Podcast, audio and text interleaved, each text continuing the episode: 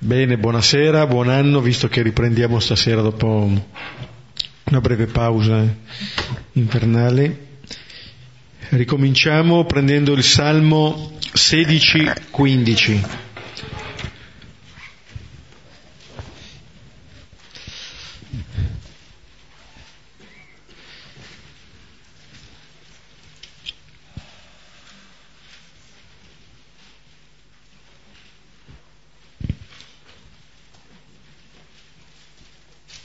Lo preghiamo alternandoci in due cori, versetti dispari e pari.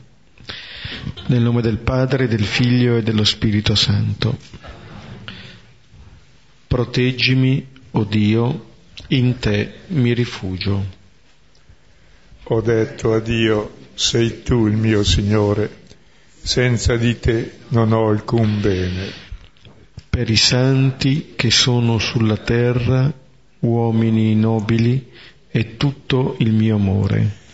Si affrettino altri a costruire idoli, io non spanderò le loro libazioni di sangue, né pronunzierò con le mie labbra i loro nomi.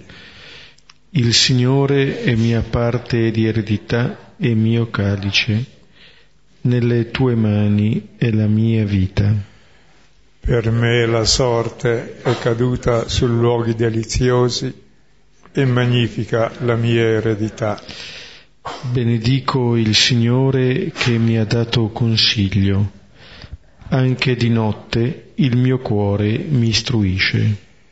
Io pongo sempre innanzi a me il Signore, sta alla mia destra, non posso vacillare. Di questo gioisce il mio cuore, esulta la mia anima, anche il mio corpo riposa al sicuro. Perché non abbandonerai la mia vita nel sepolcro, né lascerai che il tuo santo veda la corruzione. Mi indicherai il sentiero della vita, gioia piena nella tua presenza, dolcezza senza fine alla tua destra.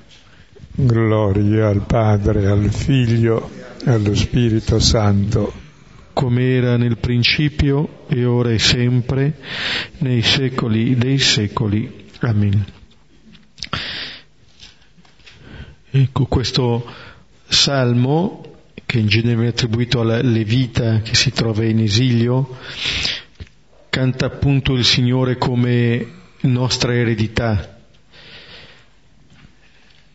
Il salmista qui prende eh, le distanze dagli idoli, che sono appunto ciò che le nostre mani costruiscono, a cui diamo sembianza di Dio, per riaffermare invece eh, il proprio abbandono nelle mani del Signore. Nelle tue mani è la mia vita, con la certezza che il Signore eh, è con noi, che noi possiamo essere con Lui di giorno e di notte, sempre.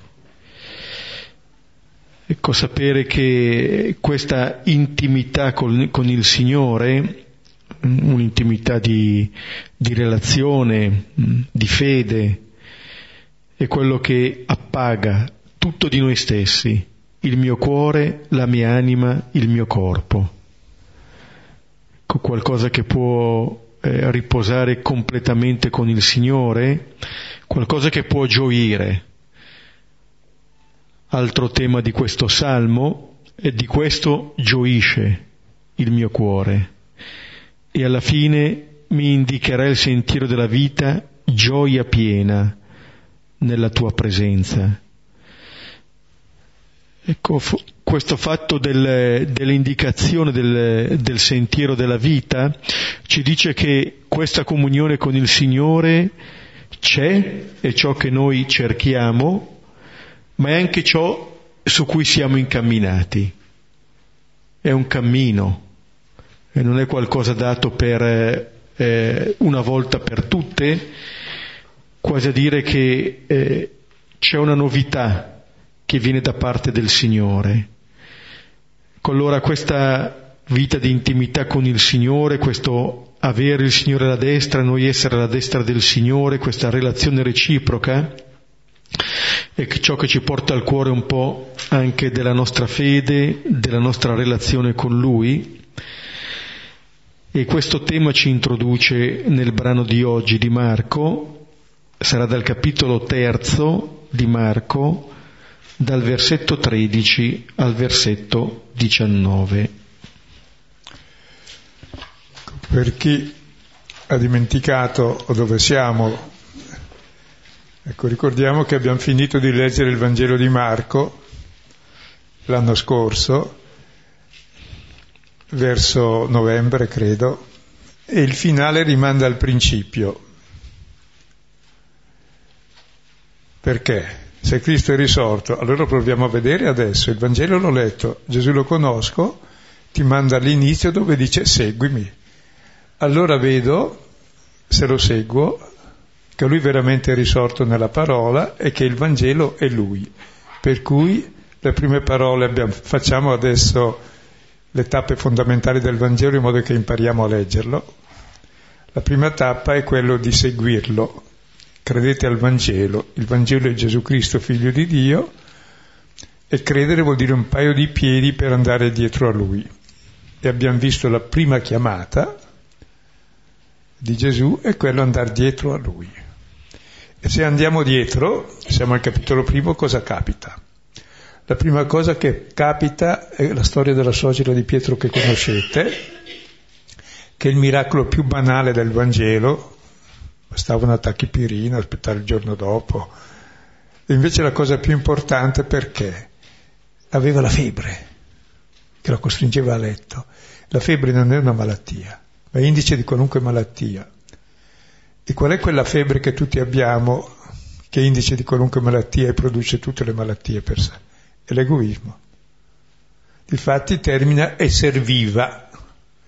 Il servizio è l'amore. Ed è il tema di tutto il Vangelo. E tutto il Vangelo vuol guarirci da questa febbre che è dominare sugli altri e non servire. È l'imbecillità che ci chiude tutti nella morte. Quindi sembra poco, invece è già tutto. E questa è già, questa donna, suocera, vecchia malata, è l'incarnazione di Cristo, perché guarisce dalla febbre e sarà il programma del Vangelo guarirci dalla febbre.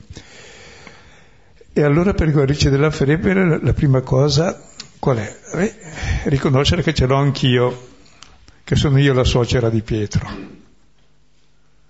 che sta a letto e preferisce essere servita che servire. E gli altri mi domando sempre a cosa mi servono, no? È il male radicale. Una volta guarito di questo, che capiterà un quarto d'ora, mezz'ora dopo morto, comunque il cammino della vita e il programma del Vangelo, c'è il primo miracolo globale, che Gesù guarisce il lebbroso. Il lebbroso è la morte visibile. Non è tenuto in nessuna legge, l'unica legge che è tenuto a rispettare e autoescludersi da tutti. È il morto vivo. Ed è simbolo dell'egoismo che si, da, si autoesclude da tutti, l'egoista. Quelli sono tutti, nessuno pensa a me. Intanto si taglia fuori da tutti. È quella lebbra che ci chiude nella morte, fa diventare i morti vivi. Quindi sono un po' i primi due miracoli, il, il senso globale di tutti, di tutto il Vangelo. Guarirci dalla morte che abbiamo dentro, che è il nostro egoismo che non avvertiamo, che fa sì che noi siamo distinti dagli altri, eh. Mica sono come l'altro io, vero? Eh, vedi quanto sbaglia lui. Hai mai visto uno che ti vada bene? No, ecco, vado bene solo io, chiaramente. Ecco, questo è il lebbroso. Ed è la lebbra dell'egoismo e della stupidità che tutti abbiamo, del principio di tutti i mali. Dopo comincia invece. Dopo questo, i miracoli più semplici e più globali. Guarisce i piedi, paralitico, e gli dice ti sono rimessi i tuoi peccati. Cioè sono tutti i blocchi che ci hanno reso egoista, che ci lasciano lì seduti. Ma vai, sei perdonato anche tu come tutti, e cammina. Capite che sempre il Vangelo allora parla, c'è Gesù che fa o dice una cosa per un altro, quell'altro sono io. E allora incontro il risorto, perché lentamente, vedendo il Vangelo, vedo che comincio a seguirlo, vedo che almeno ho individuato la lebbra, vedo che anche la febbre adesso la conosco un po' meglio, e capisco che è tutta questa lebbra che mi blocca. E allora alzati e cammina, e camminando guarisci, perché se resti lì bloccato dicendo io sono fatto così, basta. So se mi spiego. E dopo questo c'è il cammino, anche il peccatore è chiamato a seguire, ricordate Matteo, no? E poi c'è il banchetto, si cammina per mangiare, per vivere, ma non un banchetto qualunque, il banchetto nuziale, vuol dire vivere nell'amore, nella pienezza di vita, mica digiunano i discepoli, hanno il vino nuovo, lo sposo è con loro, cioè possono vivere l'amore, la pienezza.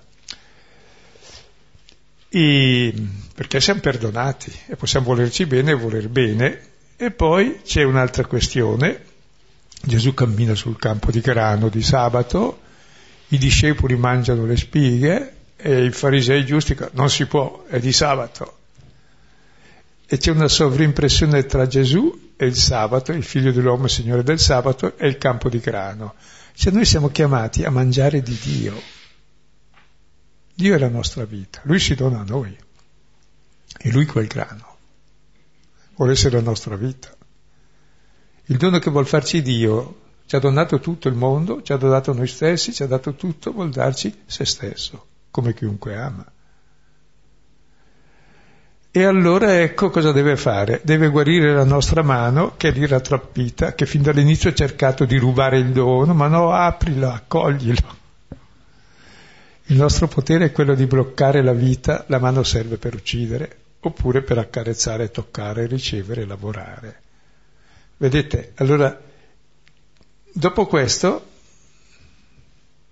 tutti accorrono a Gesù e tutti lo schiacciano e... perché vogliono toccarlo, e Gesù dice preparatemi una piccola barca per non essere schiacciato. E oggi vediamo la piccola barca che dobbiamo preparare a Lui perché non sia schiacciato ma toccato. Tra lo schiacciare e il toccare la differenza la si vedrà, quella donna se lo tocco, se lo tocco, e dice Gesù chi mi ha toccato? E Pietro dice tutti ti toccano, non è vero, tutti mi schiacciano ma uno mi ha toccato. È diverso toccare dallo schiacciare, e vediamo la chiamata a non schiacciare Lui oggi. Marco tre, tredici, diciannove. E sale sul monte e chiama presso quelli che voleva lui, e vennero da lui, e fece dodici, che chiamò anche apostoli, per essere con lui e per inviarli a proclamare e ad avere potere di scacciare i demoni. E fece i dodici, e impose a Simone il nome di Pietro, e Giacomo di Zebedeo, e Giovanni, il fratello di Giacomo, e impose loro il nome di Boanerges, cioè figli del tuono, e Andrea e Filippo, e Bartolomeo e Matteo, e Tommaso e Giacomo, quello di Alfeo, e Taddeo e Simone il Cananeo, e Giuda Iscariota, che poi lo consegnò.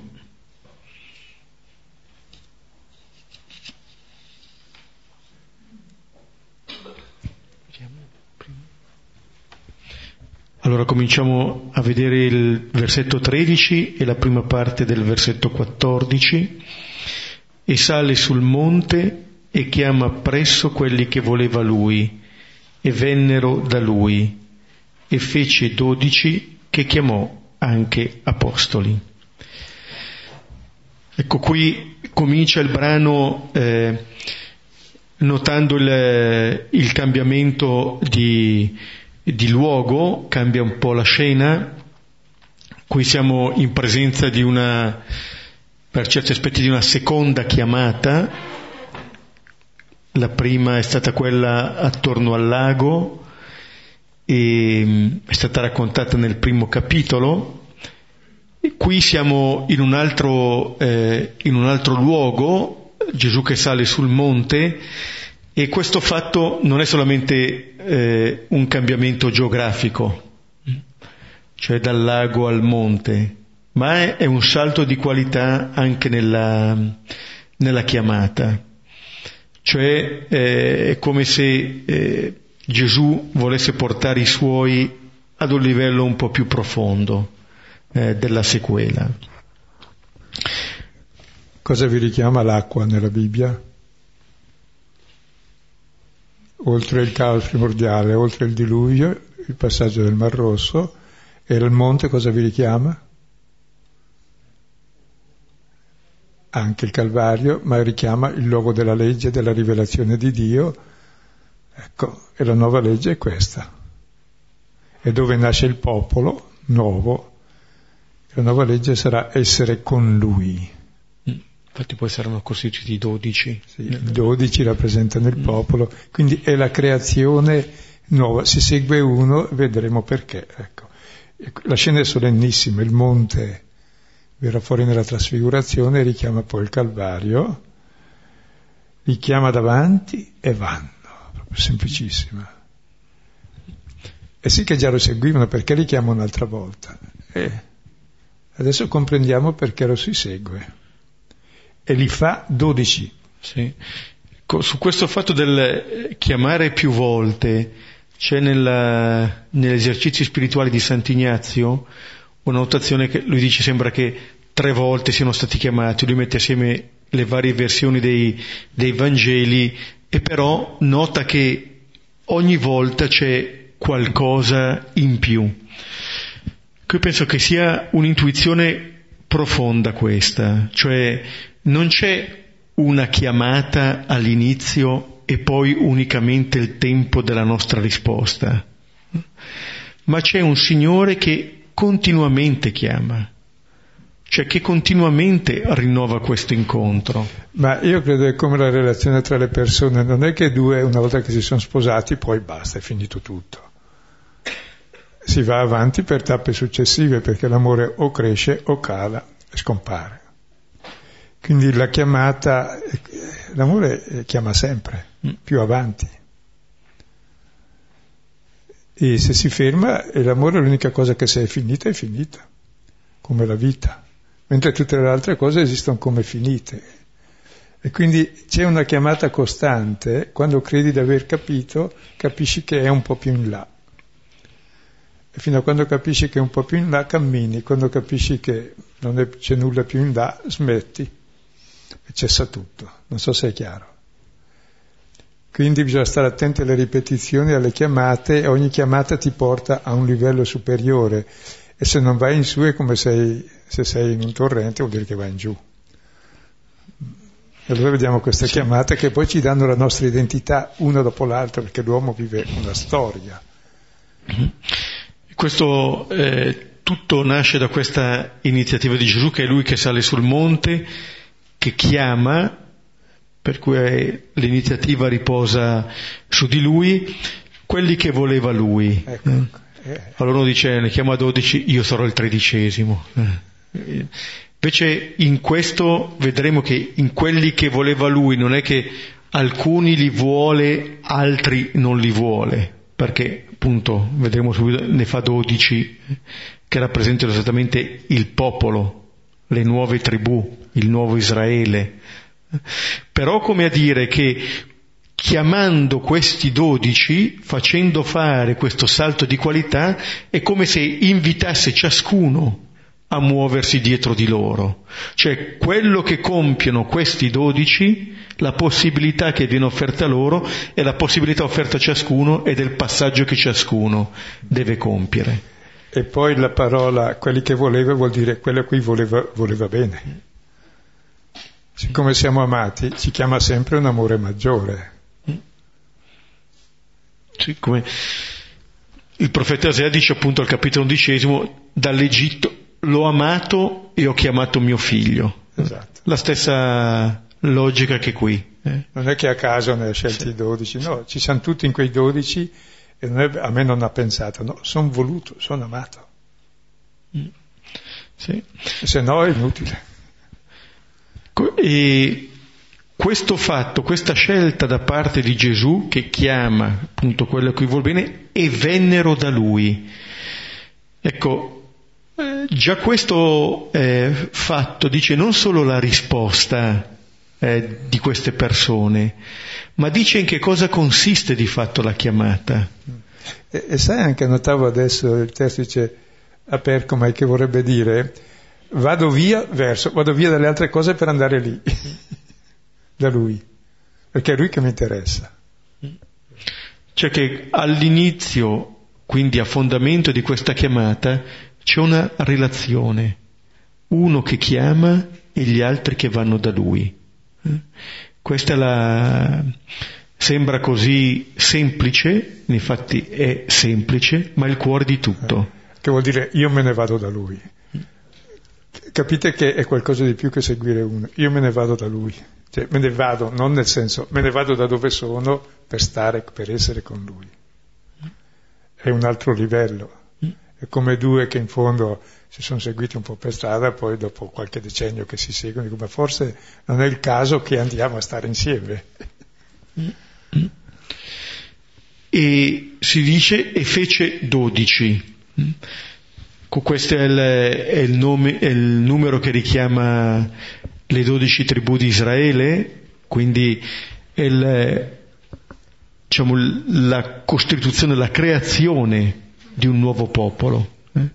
Gesù crea qui il popolo nuovo, lo crea chiamandolo a sé e chiamando questi dodici. Allora, da un lato c'è questa relazione personale, dove ognuno risponde al Signore, dall'altro questo Signore che ne fa dodici. Cioè il, l'intento di Gesù, in un certo senso, è quello di formare un popolo. E questo è già dall'inizio della creazione, così come eh, il Signore dice facciamo l'uomo a nostra immagine e somiglianza, maschio e femmina lo creò, così qui crea un popolo. Cioè non siamo a immagine e somiglianza di Dio da soli, ma siamo immagine e somiglianza di Dio nella misura in cui creiamo relazione, comunione. Questa è l'immagine di Dio. Ne fa dodici. Questo popolo che è chiamato a rispecchiare in un certo senso l'immagine di Dio. Allora lì diventiamo davvero a immagine e somiglianza sua, eh, non, non da soli, che chiamò eh, anche apostoli. Eh. E allora adesso vediamo nell'altra parte del versetto quattordici e il versetto quindici. Allora, e fece dodici per essere con lui e per inviarli a proclamare e ad avere potere di scacciare i demoni. Le versioni dicono a stare con lui, in greco c'è non stare ma essere, essere con. La vera chiamata è essere con lui, complemento di compagnia.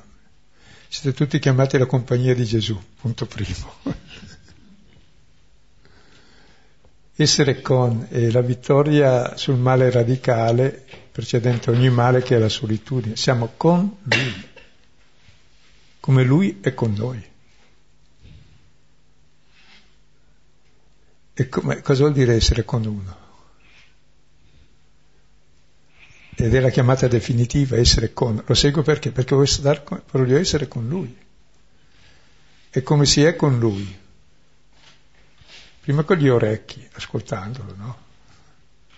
Poi con gli occhi, vedendolo, conoscendolo, vuol dire col cuore, è la fede. La fede vuol dire proprio ascoltare la sua parola. Il protagonista di tutto il Vangelo è il corpo di Gesù che mi spiega chi è lui, lo ascolto con venerazione. Il primo modo di essere con uno è ascoltarlo, ti entra se lo ascolti, entra in te.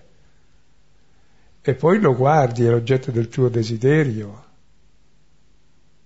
Questa è la fede, non è un'idea su Dio, è questa compagnia. E con Lui sono me stesso, sono figlio del Padre, fratello di tutti. La mia identità è essere con Lui, come Lui è con me. E, è la relazione proprio d'amore che fa sì che l'uno diventi l'altro. Quindi non siamo chiamati a poca cosa. Mm. Sì, esattamente, entrare in questa relazione eh, personale, si diceva, con tutto noi stessi. Cioè non vanno da Gesù per imparare delle cose che poi dovranno portare ad altri. Ma Gesù chiama, chiama questi e chiama noi per essere con Lui. Come dire che la nostra identità deriva dall'essere con Gesù. Col Figlio siamo figli e fratelli. Ma pensavo un'altra cosa anche all'essere con Gesù. Cosa vuol dire? Avete mai provato a sentirvi soli e abbandonati? È il sentimento medio dell'uomo, nessuno pensa a me, io sono... Scusa, e, e Dio è con te, il Signore è con te, io sono con Lui. E questa è la compagnia radicale. E questa compagnia non ti abbandona mai. E qualunque cosa tu faccia, avere una compagnia così ti fa vivere in modo diverso tutte le relazioni con te e con gli altri. E questa sarebbe la vera preghiera. Che Lui è con me, io sono con Lui, e da quel, stando con Lui faccio il resto. Cercando di vedere coi suoi occhi, perché insomma un po' alla volta stando insieme ci si affina, ci si capisce, allora cambia davvero la realtà. Non sono più solo, non vado a succhiar sangue da tutti per trovare qualcuno che mi vuol bene, no, mi sento voluto bene e voglio bene a tutti, allora vedo davvero tutto diverso. Quindi è davvero la mistica alla quale siamo chiamati tutti, lo seguiamo per essere con. Ma questo vale anche nelle relazioni, no? Se no è tutto un perdere tempo per assicurarsi delle nostre insicurezze, che più conferme hai peggio è, perché non bastano mai. E capite che bellezza questa, essere con, compagnia di Gesù, dove appunto rispondiamo con questo andare da Lui al desiderio che il Signore ha di essere con noi. eh? Tutto il cantico dei cantici è qui: io sono suo, Lui è mio, anzi io sono di Lui e Lui è di me.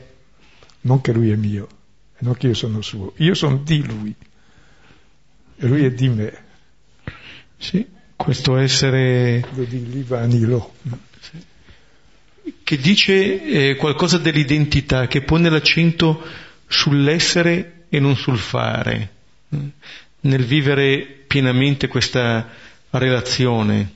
Quello che Genesi due al versetto diciotto diceva: non è bene che l'uomo sia solo. Ecco, questa solitudine viene vinta qui in radice e subito in partenza, e possiamo essere eh, con Lui eh, proprio perché è Lui stesso che ci invita. Diciamo, non è neanche una cosa che pensiamo per prima noi, eh. Noi siamo chiamati ad accogliere questo invito. Ma devo essere molto bravo per essere, vero, invitato, e vedremo dopo. Vedremo la lista degli invitati, sì, che ci rassicurerà. Mm. E poi vediamo gli ultimi invitati, i due malfattori, ci rassicurerà. Poi il convitato principale, l'unico a conoscerlo, l'abbiamo già visto, è il centurione che l'ha ammazzato, quindi buona sicurezza abbiamo.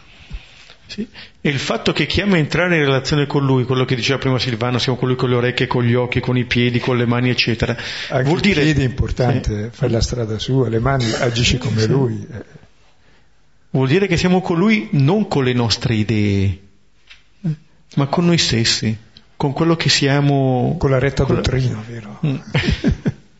Dottrina del retto, cioè, avanti. Cioè non si segue una, uno schema, una ideologia, ma si sta, si è con una persona. Questa è, cambia in radice, e questo ci darà la possibilità poi di stare anche con gli altri, come dire, accogliendo questo amore che ci chiama e ci cerca. Questo ci renderà possibile stare con, le perso- con gli altri undici, eh? Cioè con ogni altra persona.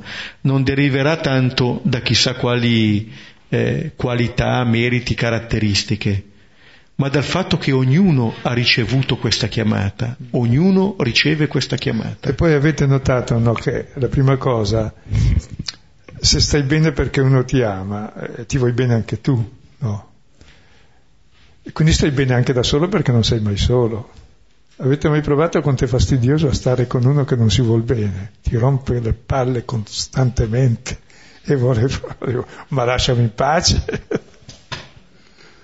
Cioè, proprio delle, da questa, da questo essere voluti bene e volersi bene nasce un modo dove tu non sei più solo, anche stando da solo, e allora davvero hai un rapporto di grande libertà con l'altro, che non si aggrappa, che non lo soffoca, che lo accoglie, che gli dà esperienza di essere amato, ecco. Sì. È come se radicarci in questa relazione fondamentale poi ci desse molta libertà per tutto il resto. E anche nell'essere talmente liberi eh, dall'instaurare relazioni nuove, diverse dalla febbre di cui si parlava prima. Perché c'è qualcosa che guarisce in radice mh, questa febbre. Allora questo quando, è per essere... Con... Scusa, quando uno non è solo, è, conte- è contento.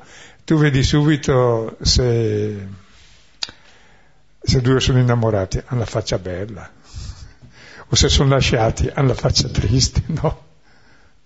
È, è naturale, è giusto. Che si sentono soli oppure si sentono in compagnia. A proposito della compagnia di Gesù, diceva il Cartusiano che in questa vita siamo tutti cristiani, dopo morto saremo gesuiti, ma non c'erano i gesuiti ancora, cioè come Gesù, e noi gesuiti saremo forse cristiani, dici? Speriamo. Nel frattempo qualcuno potrebbe essere gesuita anche da questa, in questa vita, no? Esatto. Senza aspettare l'altra. Sì. Mm. Sì. Ecco, allora se eh, la prima chiamata, quello ad essere con Lui, qualcosa che riguarda allora l'identità, non tanto il fare, per essere con Lui e per inviarli a proclamare. Allora eh, queste due cose non si oppongono, l'una sta con l'altra. Ma come non si oppongono? Ma deve stare con Lui o andare via da Lui? Et, et. Eh, ma bravo, beh, sei cattolico? Sono cattolico, sì. Una cosa e l'altra, cioè più sperimenterò una cosa, più sperimenterò anche l'altra. Cioè non è quello essere con Gesù una sorta di intimismo che poi di fatto è una forma di solitudine, perché non c'è più nessun altro lì. Invece è proprio quella relazione che mi apre ad ogni altra relazione, non che mi chiude. Avete provato non molte relazioni di amicizie che ti chiudono quanto scocciano? Deve aprire agli altri. Proprio una relazione vera ti apre a tutti, se è vero.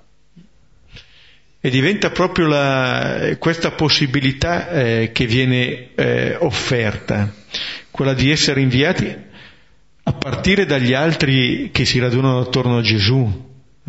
Cioè uno sperimenta che più tiene gli occhi, il cuore, i piedi fissi verso il centro, più si rende conto che crea legami anche con gli altri, se non rilega a sé e eh, si decentra. Sì. Ma questo proprio dall'aver accolto questo, questo amore che ci precede, questa chiamata che ci precede. Poi è bello questo testo per noi gesuiti, proprio perché il primo essere con Lui è la contemplazione, e la contemplazione diventa azione, la stessa contemplazione. Mm. Perché contempli la presenza di Dio negli altri, e l'unica azione è vedere come Dio agisce, perché se cominciamo a agire noi negli altri, li mettiamo sui nostri schemi e li soffochiamo, danneggiamo le persone. Invece la vera azione è essere con Lui, e poi vedi coi Suoi occhi le persone e sei inviato come è inviato Lui, cioè presso di te, e sei in trasparenza di Lui, e quindi li attiri a Lui, non a te.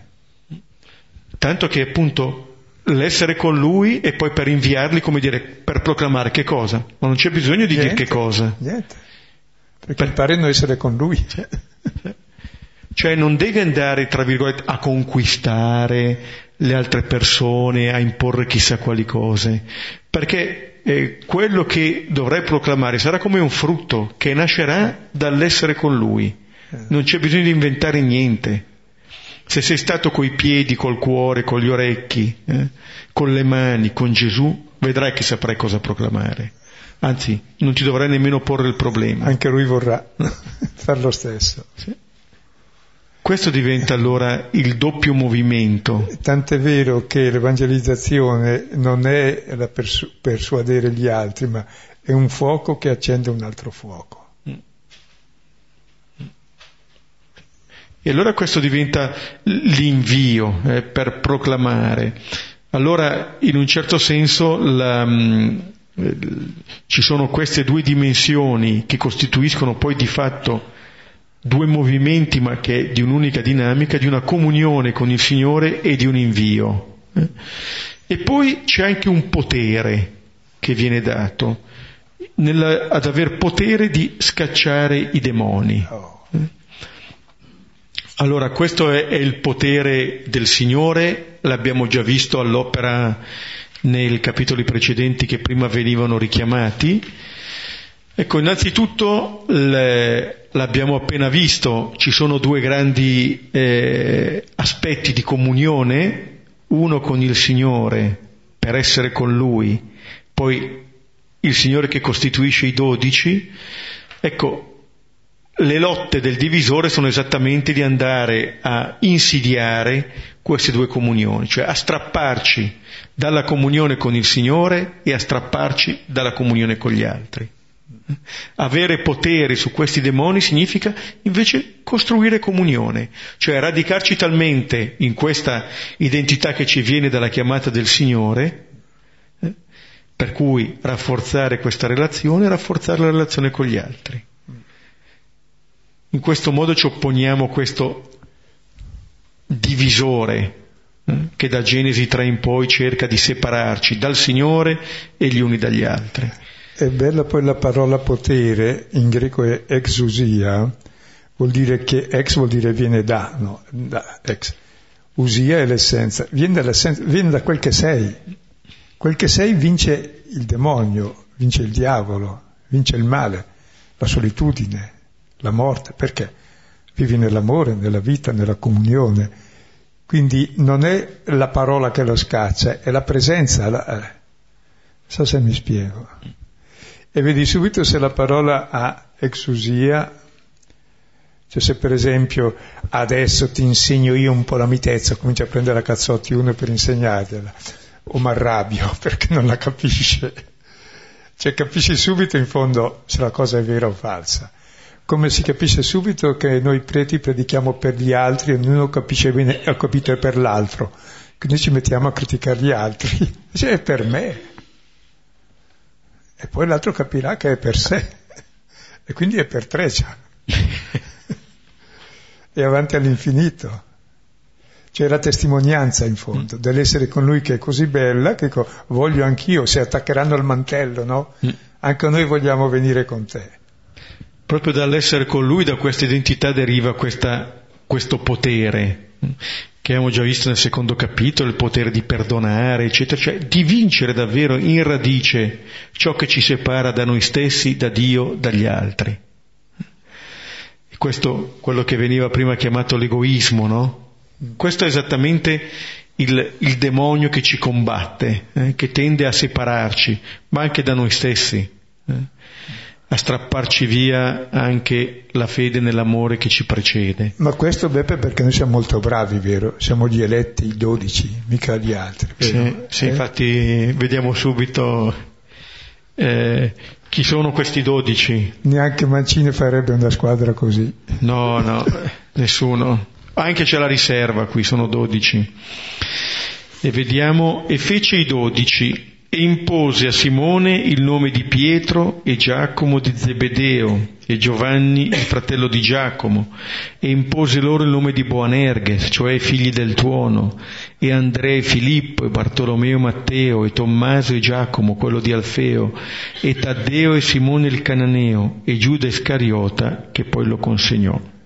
Potrà dire lo stesso. E prima di, diciamo qualcosa, poi dopo entriamo meglio, ma prima Simone Simone, chiamato Pietro, la Pietro è la roccia. Nel Vangelo farà sempre la figura dello scemo, è una frana continua fino alla fine, e non capisce niente, infallibilmente non ne azzecca una. E c'è chi dice che il Vangelo è stato scritto contro Pietro, invece è Pietro che fa il racconto della sua storia. Io sono una frana, ma lui mi ha scelto. Quindi il primo, il primo cosa fa? Rinnega.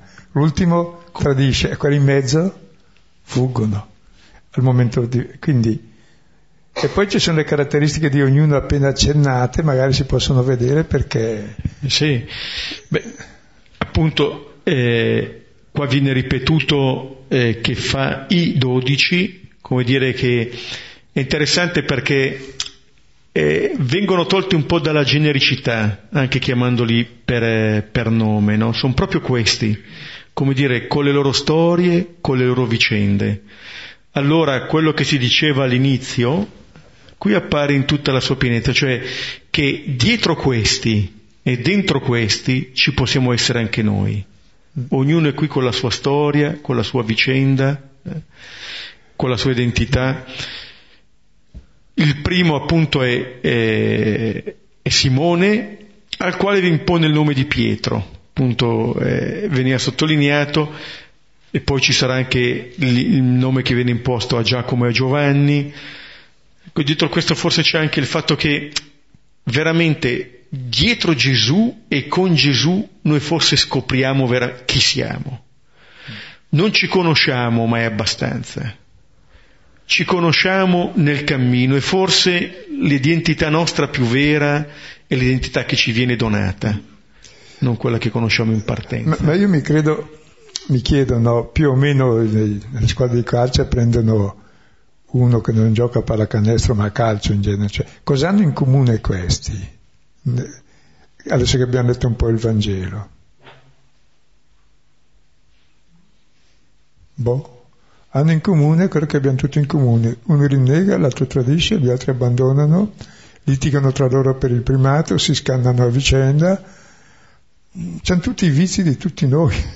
Quindi ha messo su una squadra così scadente. Se la Chiesa fosse fatta di persone tutte brave come il Papa, io mi preoccuperei, è troppo bello, sarebbe già il regno di Dio. Cioè, è per tutti, escluso nessuno, perché questi sono proprio peggio di così, non poteva scegliere. Pescatori, eh. ti raccomando, esattori di tasse. Poi come fai a mettere insieme una squadra incompatibile? Doveva andare a pagare le tasse a questo qui che andava dai Romani, e stanno adesso insieme loro che erano invece... Poi c'è lo zelota, lo zelota era quello che pugnalava i Romani.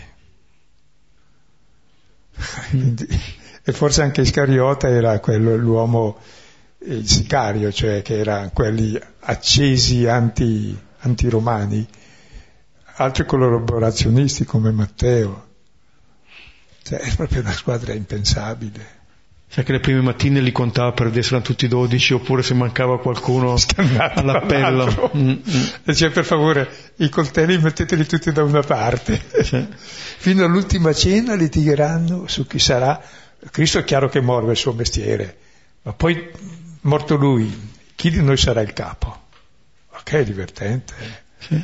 Questo ci dice una cosa, eh, che appunto il Signore chiama questi, che sono, la prima cosa che appare è la diversità, però questa è l'unica possibilità vera che abbiamo di, di fare comunione, altrimenti facciamo delle sette. E poi la comunione l'hanno fatta nell'unica non diversità, che hanno tutti sbagliato. Sì, sì. Grazie a Dio. Tutti hanno abbandonato, hanno tradito, rinnegato. Come dire che quello che era il centro, quello che li chiama, è colui che non solo offre la prima possibilità, ma la rioffre continuamente. Allora uno, tra virgolette, impara che la possibilità di essere lì non è per i meriti, nessuno vanta dei meriti, ma perché ognuno si riconoscerà peccatore perdonato da questo Gesù. Allora l'altro che ho accanto a me chi è? È un peccatore perdonato da Gesù come me, come me. E allora imparerò che nessuno è escluso, può venire escluso da questa. È impossibile che qualcuno sia escluso. E se fossimo bravi sarebbe preoccupante, ci scanderemmo subito. Mentre invece siamo un po' umili e stiamo insieme perché, oddio, so quanto sbaglio, quindi... sbaglio anche l'altro, e spero di sì, perché almeno mi consola un po' che sbagli anche l'altro come me. Cioè, stiamo insieme non per i pregi, i pregi, per i pregi ci scanniamo gli uni e gli altri, veri o finti che siano, e per i nostri peccati, i nostri difetti, le nostre fragilità, le nostre mancanze, che stiamo insieme perché siamo accolti come siamo. Interessante, no? Non è una comunità di eletti, ma... si fa comunità proprio nelle fragilità, nelle debolezze, nei limiti, nel peccato, che diventa luogo di misericordia, di accettazione. Se no devi sempre tirare il collo a chi è più bravo, non tirarlo a lui, tirare il collo tu per essere più bravo, se no lo tiri anche all'altro, se no è di più di te, per abbassarlo. Dico, è una vita assurda. Invece è proprio così come siamo, ci si accetta, nella diversità, eterogeneità più assoluta anche, ma dove il fattore di comunione è l'unica cosa non eterogenea, che siamo tutti figli di, figli di Eva, si dice, e di Adamo. Sì, sì. Ricordavamo durante la cena un episodio che raccontava padre Filippo quando era viceparroco, era vedova, che era da portare la comunione a un signore anziano che giaceva paralizzato sul, sul letto, e allora aveva accanto la moglie, allora prima della comunione recitavano il confiteor. Allora al momento di dire mea culpa, lui non poteva muoversi, allora la moglie diceva mea culpa, mea culpa, mea maxima culpa, battendo il petto del marito. Eh, questo è sempre un po' la, il nostro rischio, eh? Mea culpa, tanto batto il petto come dell'altro. Me il faccio sbagliare anche stavolta. Questa è la, è la rischio. Mentre qui no. E vedete anche il fatto che vengano richiamati ancora, come al capitolo primo, eh, Giacomo e Giovanni, il fratello. Eh, davvero, questa fraternità che viene in un certo senso eh, donata, non è mai qual- un punto di partenza. Perché il fratello è il logo del coltello, eh, da Caino in poi. E invece diventa la possibilità, cioè che... Il rischio è appunto quello di vivere la diversità spesso come una minaccia, invece che come la possibilità di comunione. Genesi all'inizio, quella che era la possibilità di comunione tra l'uomo e la donna diventa subito dopo l'aver dato retta alla parola del serpente, appunto una minaccia, la volontà di nascondere quella che è la propria originalità, il proprio limite, ma che è la propria creaturalità. Ecco allora che eh, questi dodici che Gesù mette insieme stanno insieme grazie alla chiamata di Gesù. Cioè non è che si sta insieme per simpatia nella Chiesa, c'è qualcosa di molto più profondo, qualcosa di stabile su cui è possibile costruire e ricostruire sempre. Nella misura in cui io accolgo quell'amore che mi precede, davvero quell'amore potrà attraversare anche me, ma so che innanzitutto quell'amore è qualcosa che è donato dal Signore anche alle altre persone, e questo riguarda ogni persona. Allora questo cambia lo sguardo. Quando dice prima Silvano, se io sto con il, con il Signore così, davvero cambia il mio sguardo verso la realtà, è vero. È molto bello, pensavo alla lettera ai Filippesi, e quando Paolo dice io ero perfetto, eccetera, eccetera, tutto questo è considerato merda, quando sono stato avvinto dal Signore Gesù e dice mi ha conquistato e corro anch'io per conquistarlo.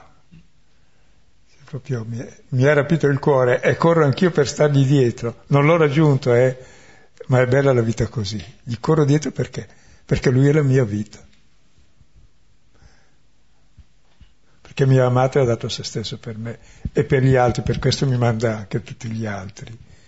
Quindi è proprio questo dinamismo d'amore, che tutto ho lasciato perdere, non che io l'abbia raggiunto, ma corro per conquistarlo tutta la vita, ed è bello così, ed è senza fine questa, questa corsa che è una vita. Mi sembra anche bello che chiamando questi dodici, come dire, veramente, se c'è un credente a questo mondo è il Signore. Ah, sì, credo in, credo in questi dodici. In questi dodici. Hm? Vuol dire, ha fiducia in queste persone qui. C'è, c'è un amore del Signore che raggiunge ogni persona e che ha fiducia in ogni persona. Dove quello che viene chiesto è questo di sperimentare questa relazione con Lui. Li chiama per essere con Lui. Allora davvero forse riusciamo a intuire eh, qualcosa dell'amore che raggiunge queste persone. E, e anche tutta la nostra azione proprio è l'essere con Lui, insomma. Se sei col fuoco bruci e illumini gli altri anche, cioè proprio non è una cosa diversa da ciò che sei, se no è una menzogna.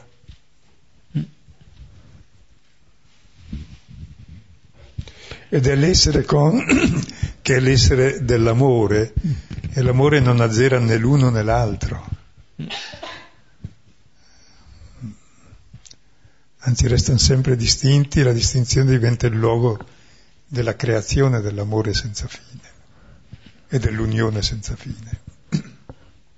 cioè volevo dire non è omologazione, ecco, che il pericolo in mol- molti movimenti è che non sono con Gesù ma con le idee del fondatore, sono omologate tutti su misura standard, vestiti uguali, soldatini, con le parole chiave, iniziatiche, è tremendo.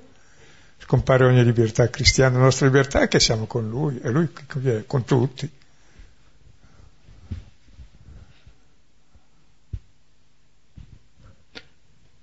Capite che questa chiamata allora è interessante, valeva la pena di fermarsi.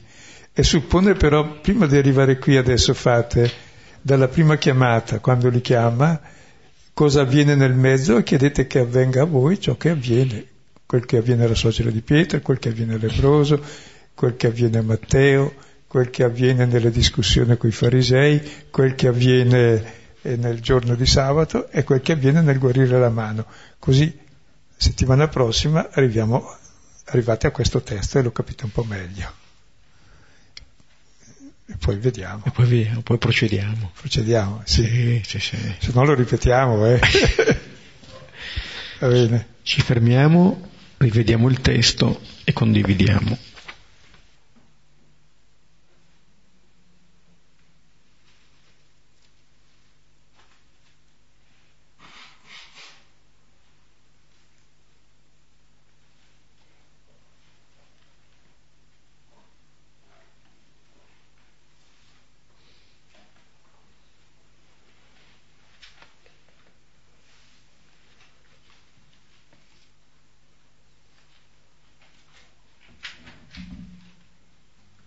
Sulla chiamata e sul sentirsi amati. Mi è venuto in mente che tanti anni fa eh, una mia amica che non è credente ma che aveva una mamma molto credente mi ha detto che mh, le sembrava brutto che la fede fosse una grazia, perché così arrivava qualcuno a qualcun altro no. e, mh, e c'è una persona nella mia vita a cui voglio molto molto bene, che mh, secondo me non sta bene perché non si sente amata, e io sono convinta di essere amata e sono convinta che sia amata anche lei, però insomma non è mica tanto facile voler bene a qualcuno che non riesce a crederci.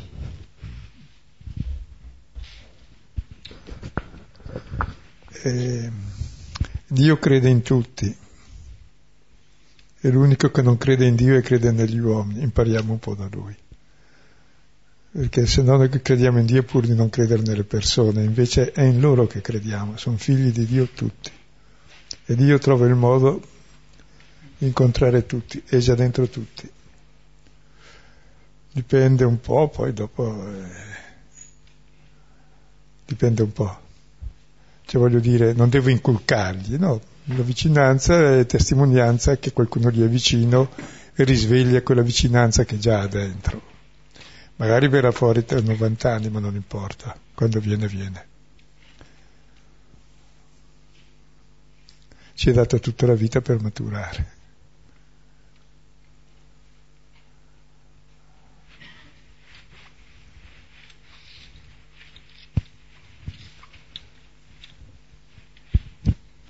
Sì, io mi chiedevo eh, che i dodici hanno avuto questa um, esperienza vivissima, fortissima dell'amore di Gesù diretto, invece a noi eh, diciamo che eh, la sequela mi sembra di aver capito che parte dall'ascolto. Eh beh, ora, anche loro sai. Sì, certo. Se noi, però... Scusa, adesso sì. Una cosa ti dico. Oggi c'era il Vangelo che diceva che i suoi di Nazareth non lo accoglievano perché noi lo conosciamo bene. Cioè, se noi conoscessimo Gesù come loro, non ci crederemmo. Noi ci, noi ci crediamo perché non l'abbiamo visto. Se entrasse a credere, per favore, vai fuori. Sì, sì. Vai no, lì all'ospizio dei fratelli Ettore o quello che c'è adesso. Mi, Quindi, mi chiedevo questo, l'ascolto, l'ascolto, no? È più facile l'ascolto perché poi te lo costruisci tu un po'. Ecco, que- Ma come il si vederlo, fa se lo vediamo, lo mandiamo via. Eh... No, mi provato, riferivo proprio può... all'ascolto, come si fa a capire che cosa vuole il Signore? Ascolta, cosa vuole? Che viva in pace, punto primo. P- sì. Che lasci in pace gli altri, punto secondo. Terzo, leggi il suo Vangelo, ti dirà eh. pur qualcosa. e cerca ecco, di seguirlo ecco. come puoi.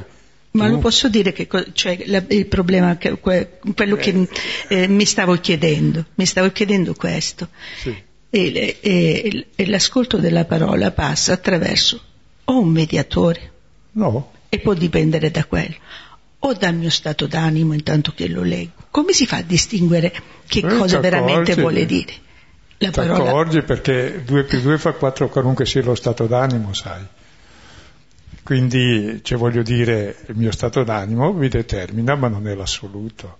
Se uno mi parla, come faccio a sapere se è il mio stato d'animo? Beh, il mio stato d'animo lo lascio anche da parte e me lo cambio il parlare con uno. C'è davvero la parola mm.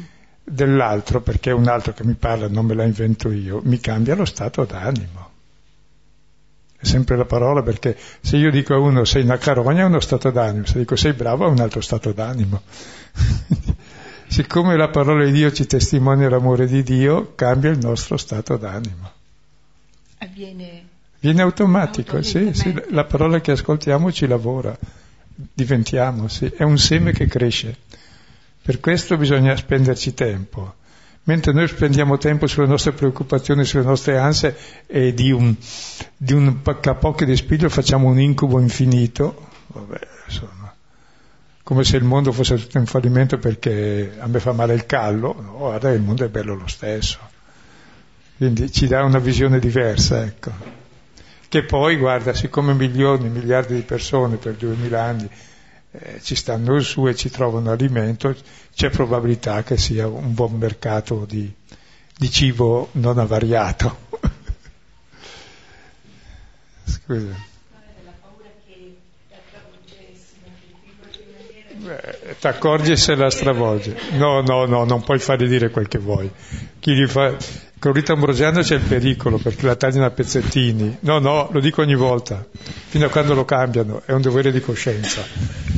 Perché come una persona la puoi tagliare a pezzettini e non sai chi è, ma se la guardi vedi chi è. C'ha la testa qui, gli occhi qui, le orecchie qui. Così il testo del Vangelo è tutto a posto e seguilo com'è. E ti dà lui il volto di Cristo, è il tuo. E non puoi cambiarlo più che tanto. Semmai lo capisci ogni volta sempre di più, questo sì, anche ogni volta che lo leggo lo capisco di più.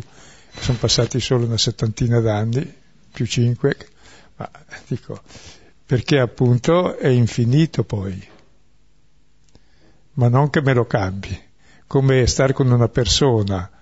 Non è che tu hai cambiato madre col passare degli anni, l'hai forse conosciuto meglio. Eh, prima parla... si parlava di toccare ma non schiacciare Gesù. Volevo, mh, volevo capire un po' meglio cosa, di cosa esattamente parlavamo. E se non posso arrivare lì, ma potrei fartelo con una dimostrazione. Se ti schiaccio il piede, oppure la ragazza vicino a te ti fa una carezza, che differenza c'è? Che il primo ti schiaccia e non è reciproco e ti fa male, l'altro è reciproco per sé e crea comunione. Toccare il senso della fede, eh? Sentito eh, lei vuole eh, va bene, vuole, fai la brava, vuole stare con me. Sentito la parola, adesso viene. Ma sì, va bene, dai.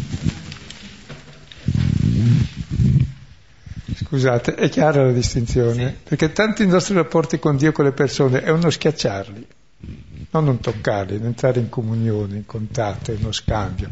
Il toccarsi è reciproco ed è delicato, lo schiacciare non è reciproco. Poi si può schiacciarsi gli uni gli altri, ma...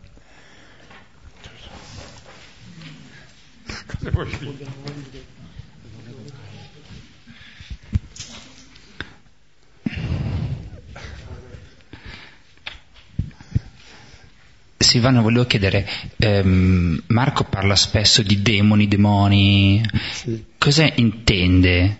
E, e il potere di liberare dei demoni? Non sono i demoni, quelli sono di Dostoevsky, sono i demoni. Scusami, eh. Si chiama anche diavolo, diaballo, che divide, si chiama anche Satana, l'accusatore, cioè ti divide da te, dagli altri, dalla verità, è diabolico, il contrario dello Spirito di Dio che è simbolico. Il diavolo è l'egoismo. E poi diventa Satana, ti accusa, ti, sei così, basta, sei finito. E proprio la parola vince il diavolo e il Satana, che in genere chiamano, chiama demoni Marco, perché parla ai pagani. Per i pagani i demoni sono cose santissime, cioè il mio demone. No, invece no, sono cose diaboliche, perché sono le mie particolarità che mi separano dagli altri, quindi li ha demonizzati un po', li ha diavolizzati un po' i demoni, i demoni eh, del paganesimo, come di fatto.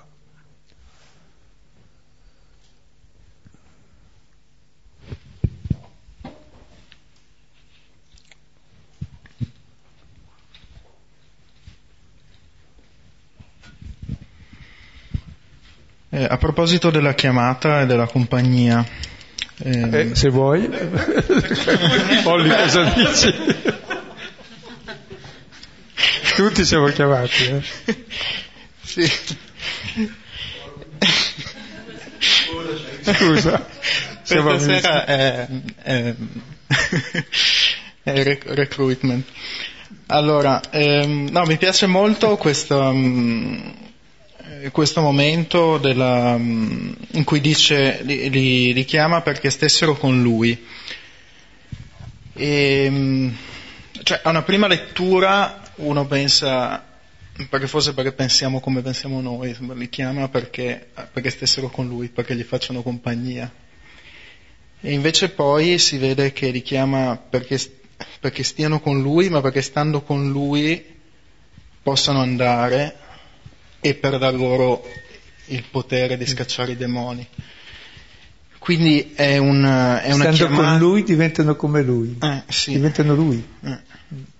Cioè è un, è un chiamare a sé per perdonare, quindi è, per tutti, sì. è una, anche un, una grande libertà mm. di, in questo modo di stare insieme mm. con sì. gli altri. Cioè... E, e poi vedi, scusa, la libertà che si apre a tutti. Eh. E poi lo stesso apostolato non è un persuadere l'altro a potere, ma è proprio un fuoco che accende un altro fuoco, in senso non che brucia, ma che illumina e dà vita. Sì, una libertà che libera. Sì, è una luce che si trasmette. Come la gioia si trasmette a tutti e si nega a nessuno. Vedi come fa la Olli, ecco, fa da tutti.